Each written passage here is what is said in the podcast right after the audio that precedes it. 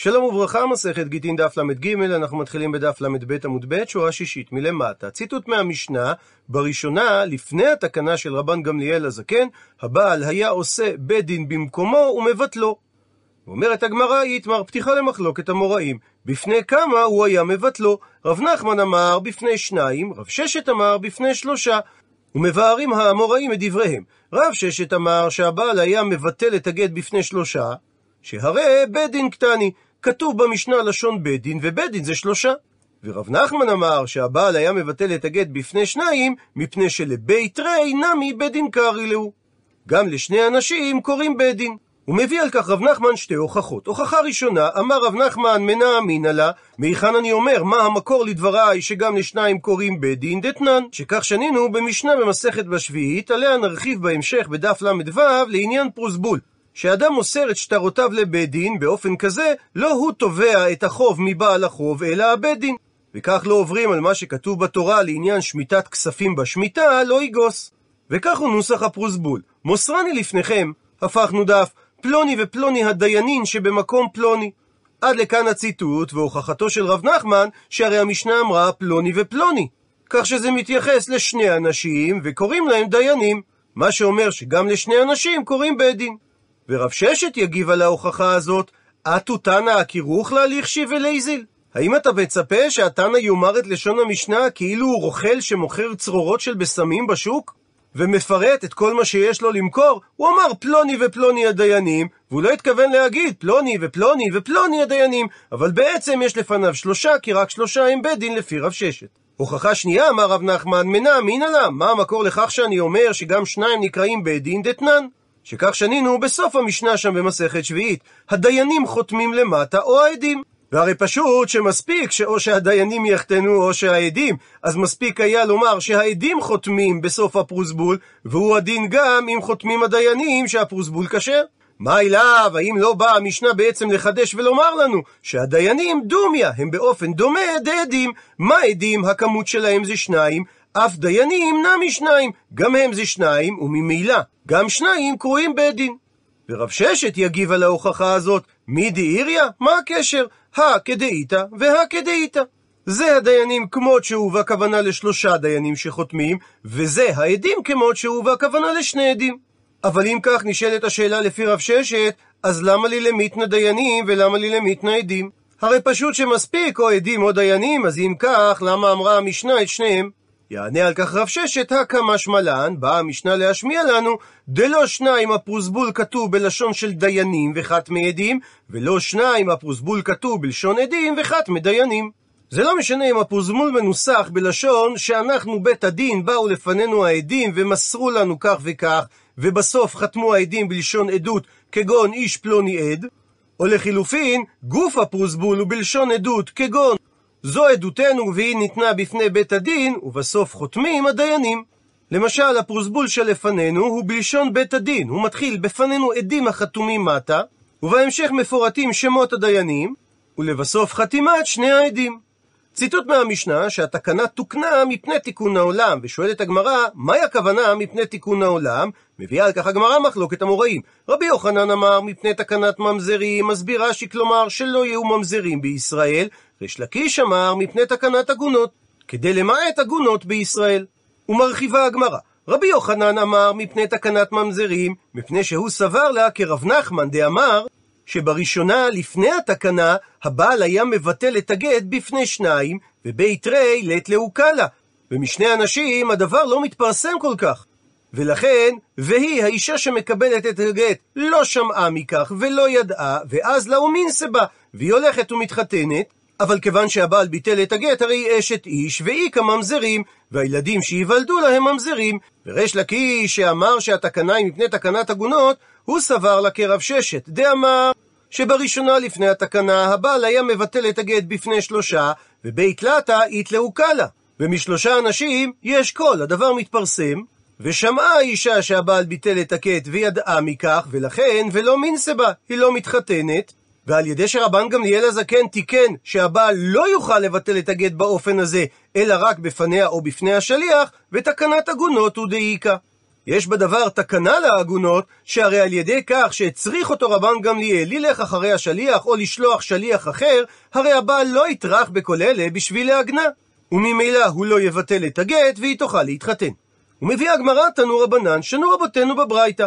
אם ביטלו הבעל את הגט בפני בית דין, לאחר תקנת רבן גמליאל, ובניגוד לתקנתו, הגט מבוטל דברי רבי. רשב"ג אומר, שאינו יכול הבעל לא לבטלו את הגט ולא להוסיף על תנאו, במידה והיה בו שום תנאי, שאם כן שהבעל יכול לבטל או להוסיף, אז מה כוח בית דין יפה? איזה כוח יש לתקנת רבן גמליאל הזקן, אם דבריהם בטלים, במידה והבעל עבר על התקנה? עד לכאן לשון הברייתא ומקשה הגמרא, ומי איכא מידי? האם יש דבר כזה שהדין דמידאורייתא בטל גיתא, שהרי הבעל ביטלו, ומשום הטענה של מה כוח בית דין יפה, נכשיר את הגט, ועל ידי כך שרינה נתיר אשת איש לעלמא? שהרי מדאורייתא היא עדיין אשת איש. עונה הגמרא אין, אכן יש דבר כזה, מפני שכל דמקדש, הדעתא דרבנן מקדש, להיות הקידושין חלין כדת משה וישראל, שכך הנהיגו חכמי ישראל. ואותם חכמי ישראל הרי אמרו שיפקיעו כל קידושין שבישראל על ידי גט כזה. ואף קהינו רבנן לקידושין מיני. ולכן יש כוח לחכמים להפקיע את הקידושים, במידה והוא עבר על תקנת רבן גמליאל הזקן, שעל מנת כן קידשה. אמר לי, מקשה על כך רבינה לרב אשי, תנח דקדיש בכספא. אני יכול להבין כאשר הבעל קידש את האישה על ידי כסף, שבמידת הצורך חכמים יכולים להפקיע את הקידושים של הבעל, על ידי כך שהם הופכים את מעות הקידושים למפרע למתנה, וממילא פקעו הקידושים. אבל הרי יש צורות נוספות של קידושין, שהרי כתוב בתורה כי ייקח איש אישה ובעלה, שאישה מתקדשת גם בביאה. אז במקרה שקדיש בביאה, מה איכא למימר? באיזה אופן יפקיעו חכמים את הקידושים כאשר מדובר על קידושי ביאה? עונה לו רב אשי, שביה רבנן לבעילתו בעילת זנות. חכמים יכולים לקבוע שתחשב בעילתו בעידת זנות למפרע על ידי גט זה. ועל ידי כך פוקע שם הקידושין מהביאה, ויש בהם כוח לכך שהרי כשהוא קידש את האישה, על מנהג חוק דתם קידש. ומביאה עכשיו הגמרא מחלוקת נוספת בין רבי לרבן שמעון בן גמליאל לעניין ביטול גט. תנו רבנן, שנו רבותינו בברייתא. כאשר הבעל אמר לעשרה אנשים כתבו גט לאשתי, הוא יכול לבטל זה שלא בפני זה, דברי רבי. הוא מסביר רש"י, שהגמרא בדף ס"ו אומרת, שכל זמן שהבעל לא אמר את המילה כולכם, אז אחד מאותם עשרה כותב את הגט, ושניים חותמים עליו.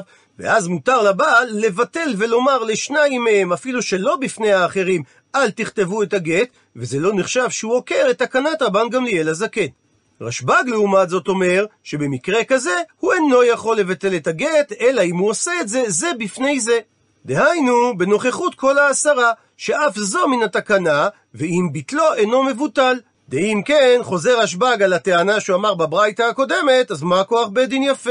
עד לכאן לשון הברייתא, ומבאר את הגמרא, במאי כמפלגי, במה הם נחלקו? בעדות שבטלה מקצתה, בטלה כודלה כמפלגי. בנקודה הזו הם נחלקו. רבי סבר שעדות שבטלה מקצתה של העדות, הפכנו דף, לא בטלה כולה. אז כאשר הבעל מבטל רק שניים, שאר השמונה לא בטלו. ואי אז להנח כתבי ויהבי לכתבו וליטבו. ואם ילכו הנותרים ויכתבו את הגט וייתנו לאישה, אין שום בעיה בכך שהם כתבו את הגט ונתנו לה. ולכן על מקרה כזה לא חשש רבן גמליאל להושיב בית דין ולמנות ולתקן תקנה שביטול הבעל לא מועיל באופן הזה, מפני שאין פה צורך בתיקון העולם, שהרי האישה מתחתנת כדין, וממילא אין פה בעיית ממזרים. רשב"ג לעומת זאת סבר שעדות שבטלה מקצתה בטלה כולה, כך שאם הבעל ביטל שמונה, ונשתיירו שניים שחושבים שעדותן עדיין עדות, כי הם לא יודעים שהבעל ביטל את החברים שלהם, אבל בעצם גם עדותן בטלה. והנח לא ידי, והם לא יודעים מזה. ואז לוי כתבי ויהבי, ושרו אשת איש לעלמא. והם הולכים וכותבים את הגט ונותנים לאישה, והם בעצם מתירים לאשת איש להתחתן, והיא מתחתנת בגט פסול. ובניה יהיו ממזרים. וגם על המקרה הזה גזר רבן גמליאל שהבעל לא יכול לבטל את הגט אלא בפני כולם. עד לכאן ההסבר הראשון למחלוקתם של רבי ורשב"ג בברייתא, כאשר הם נחלקו, האם רבן גמליאל גזר על המקרה הזה או לא גזר על המקרה הזה. והיא באי תימה, ואם תרצה תאמר, שהמחלוקת שלהם לא קשורה לגזרה של רבן גמליאל הזקן. דכולי עלמא, כל העולם, דהיינו ברבי ורשב"ג מסכימים, שעדות שבטלה מקצתה לא בטלה כולה. וממילא ההסבר בדעתו של רבי, כפי שהסברנו קודם, שכיוון שלא בטלה כל העדות, אז אם ילכו אותם אנשים שהבעל לא ביטל אותם, ויכתבו את הגט וייתנו אותה לאישה והיא תתחתן על פי הגט הזה, היא עושה כדין. ואך היינו טעמא דרשב"ג, וכאן טעמו של רשב"ג, שהוא פוסל את ביטולו של הבעל, מפני שכסבר, מילתא דמתעבדא באפה עשרה, צריכה בעשרה למי ישלפה. שאין ביטולו של הבעל ביטול, עד שיבטל בפני כולן. והלשון שנקט רשב"ג אינו יכול, הוא לא התכוון לומר שיש בדבר איסור, משום שעובר על תקנת חכמים, אלא הוא התכוון לומר שאין לבעל כוח לבטל את השליחות, אלא בפני כולן. מפני שדבר שנעשה בפני עשרה, צריך בפני אותם עשרה לשולפו, דהיינו, לחלצה ולהסירה. ומחדדת הגמרא את ההבדל בין שתי העמדות המחלוקת בדעתו של רשב"ג. היא בעיה להו. נשאלה להם השאלה הבאה. במקרה שהבעל אמר לעשרה, כולכם תחתמו על הגט, שבמקרה כזה, הגט אינו גט עד שאכן יחתמו כולן. מהו? מי עשה רבן שמעון בן גמליאל על הבעל שלא יבטל או אחד או את שניים מתוך העשרה שלו בפני חבריהם? ומבארת הגמרא את צדדי הספק. האם טעמא דרשב"ג בברייתא, במקרה שהבעל לא אמר לאותם עשרה שכולכם תחתמו על הגט, שאסור לבעל לבטל חלק מהעשרה, משום דקסבר שעדות שבטלה מקצתה בטלה כולה. וחשש רשב"ג שאולי ילכו אותם שלא יודעים בביטול השליחות וייתנו לאישה את הגט הפסול. והנה, אבל האנשים שלפנינו, כיוון דאמר לו כולכם תחתמו על הגט, לא מצאו כת וויהבי. הם יודעים שכולם צריכים לחתום, וכל זמן שלא יחתמו כולם, אין חשש שהם ייתנו לאישה את הגט. או דילמה או אולי תמא דרשב"ג שאמר שהבעל לא יכול לבטל חלק מהעשרה שלו בפני שאר העשרה, משום דקסבר שכל מילתא דמתעבדא באפי בי עשרה, צריכה בעשרה למישלפה, שכל דבר שנעשה בפני עשרה אנשים, צריך לבטל אותו בפני אותם עשרה אנשים. והיות שהוא לא ביטל בפני כל העשרה, אז בעצם הוא לא ביטל את הציווי שלו, וממילא יכולים לחתום אפילו אותם שהוא ביטל את הציווי בפניהם יחד עם חבריהם, וייתנו לאישה את הגט. והילקח, ולכן על אותו משקל, אפילו אם הוא אמר, כולכם תחתמו ותיתנו לה את הגט, נמי. גם במקרה הזה, יוכלו כל העשרה לחתום ולתת לה את הגט. ואומרת הגמרא תשמע, בו שמע הוכחה מהתוספתא. אמר הבעל לשניים, תנו גט לאשתי, יכול לבטל זה שלא בפני זה. וזה נחשב ביטול, ואין העד שהוא ביטל כשר להיות עוד עד בדבר עד שיצווהו. עד לכאן דברי רבי. רשב"ג אומר, אינו יכול לבטל, אלא זה בפני זה.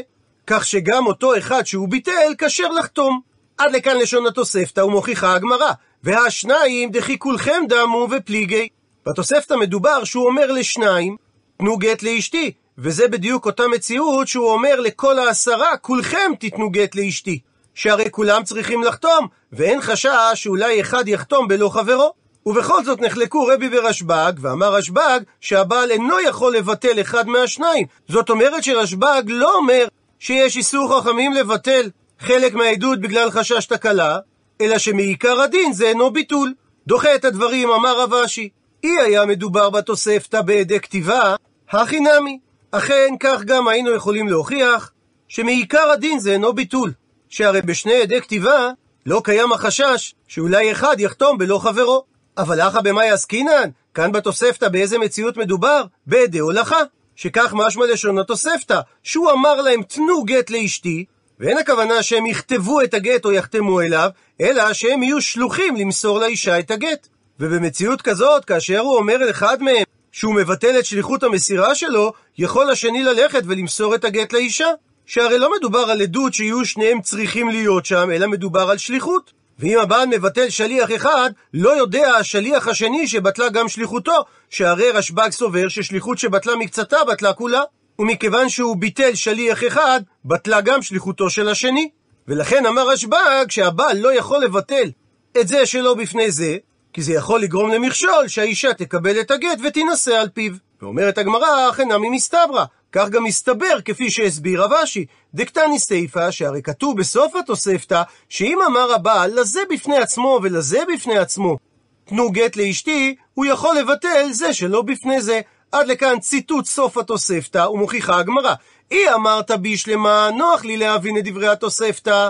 אם מדובר בעדי הולכה, שפיר. הוא מסביר רש"י, אם התחילה כשעשן שלוחים, הוא לא אמר לשניהם יחד, אלא לאחד מהם, וחזר ואמר לחברו, הנה מסרתי גט לפלוני, לתיתו לאשתי, ואם תרצה גם אתה הבא שליח לגרשה.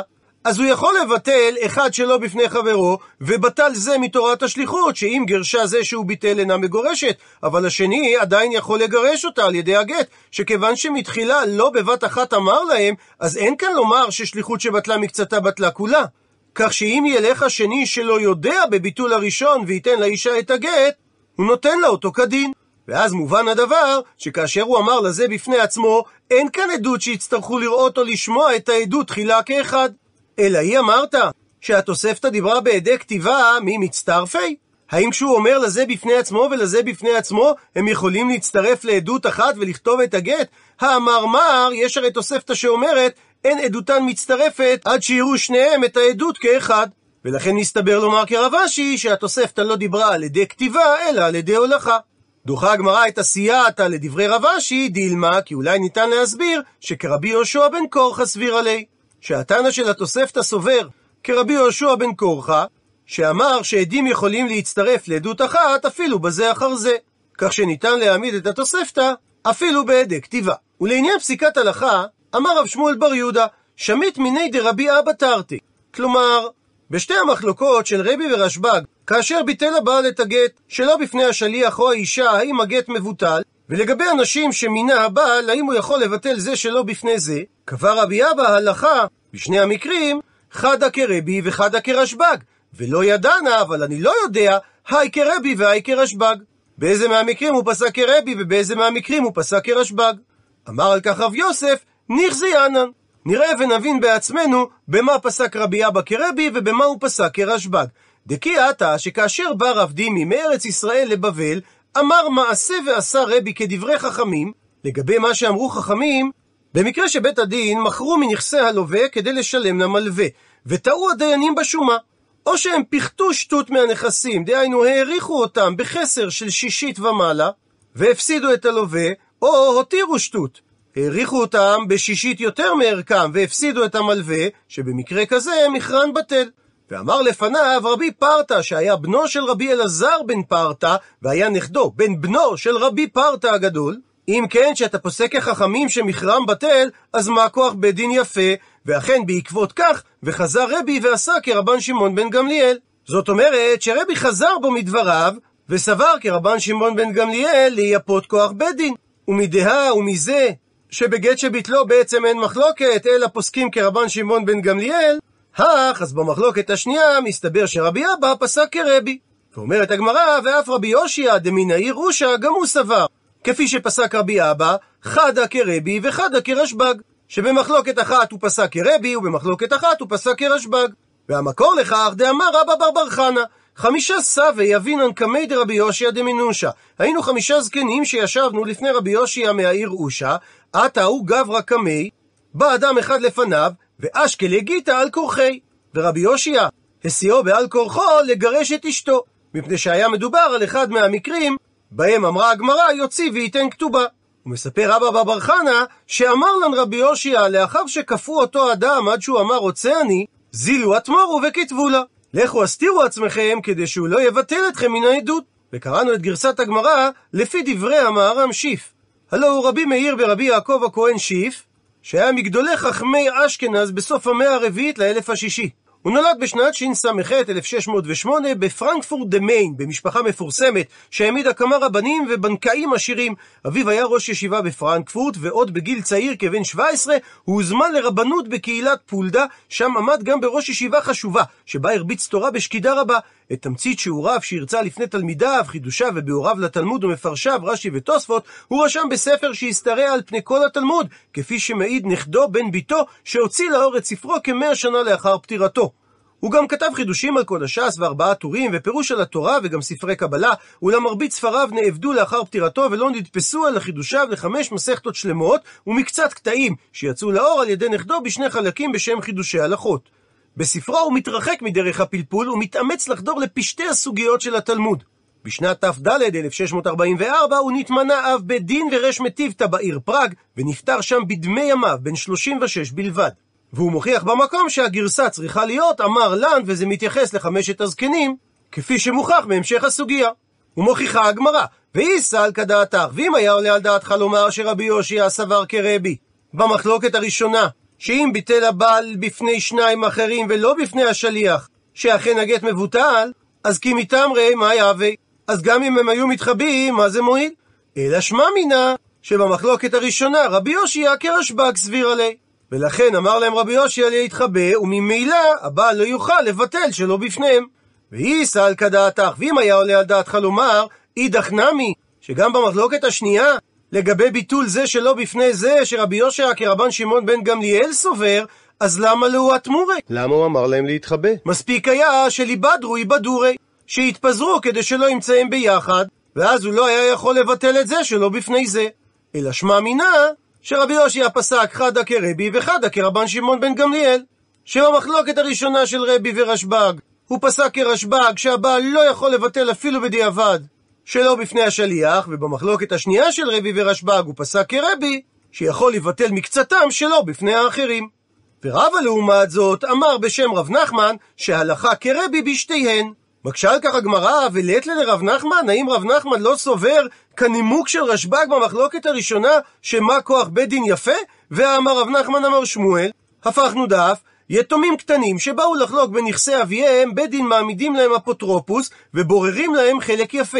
שלכל אחד מהיתומים יש אפוטרופוס, והוא בורר עבור היתום שהוא ממונה עליו חלק יפה. שמתוך כך יהיו החלקים של היתומים שווים. וכאשר הגדילו היתומים, אמר שמואל שהם יכולים למחות על החלוקה, ולתבוע לבצע חלוקה חדשה. ורב נחמן דידי אמר, מטעם עצמו הוא אמר, שגם כאשר הגדילו היתומים, אין הם יכולים למחות על החלוקה, דאם כן, מה כוח בית דין יפה. ומכאן קשה על מה שאמר רבא, שרב נחמן פסק שלא כרשב"ג, שהרי רב נחמן בעצמו אמר את אותה סברה כמו רשב"ג של מה כוח בית דין יפה. מתרצת הגמרא, הטעם שם לגבי יתומים מדובר על ממונה, ובממון הפקר בית דין הפקר. ולכן אמר רב נחמן שהחלוקה שעשה האפוטרופוס בשם בית הדין, היא חלוקה שהיתומים לא יכולים לערער עליה. מה שאין כן הכה, כאן לגבי ביטול גט, מדובר על איסורה של אשת איש, ובזה סובר רב נחמן, שמשום הסברה של מה כוח בית דין יפה, לא הפקיעו רבנן את הקידושין. ולכן הוא פסק כרבי ולא כרשב"ג. עד לכאן דף ל"ג.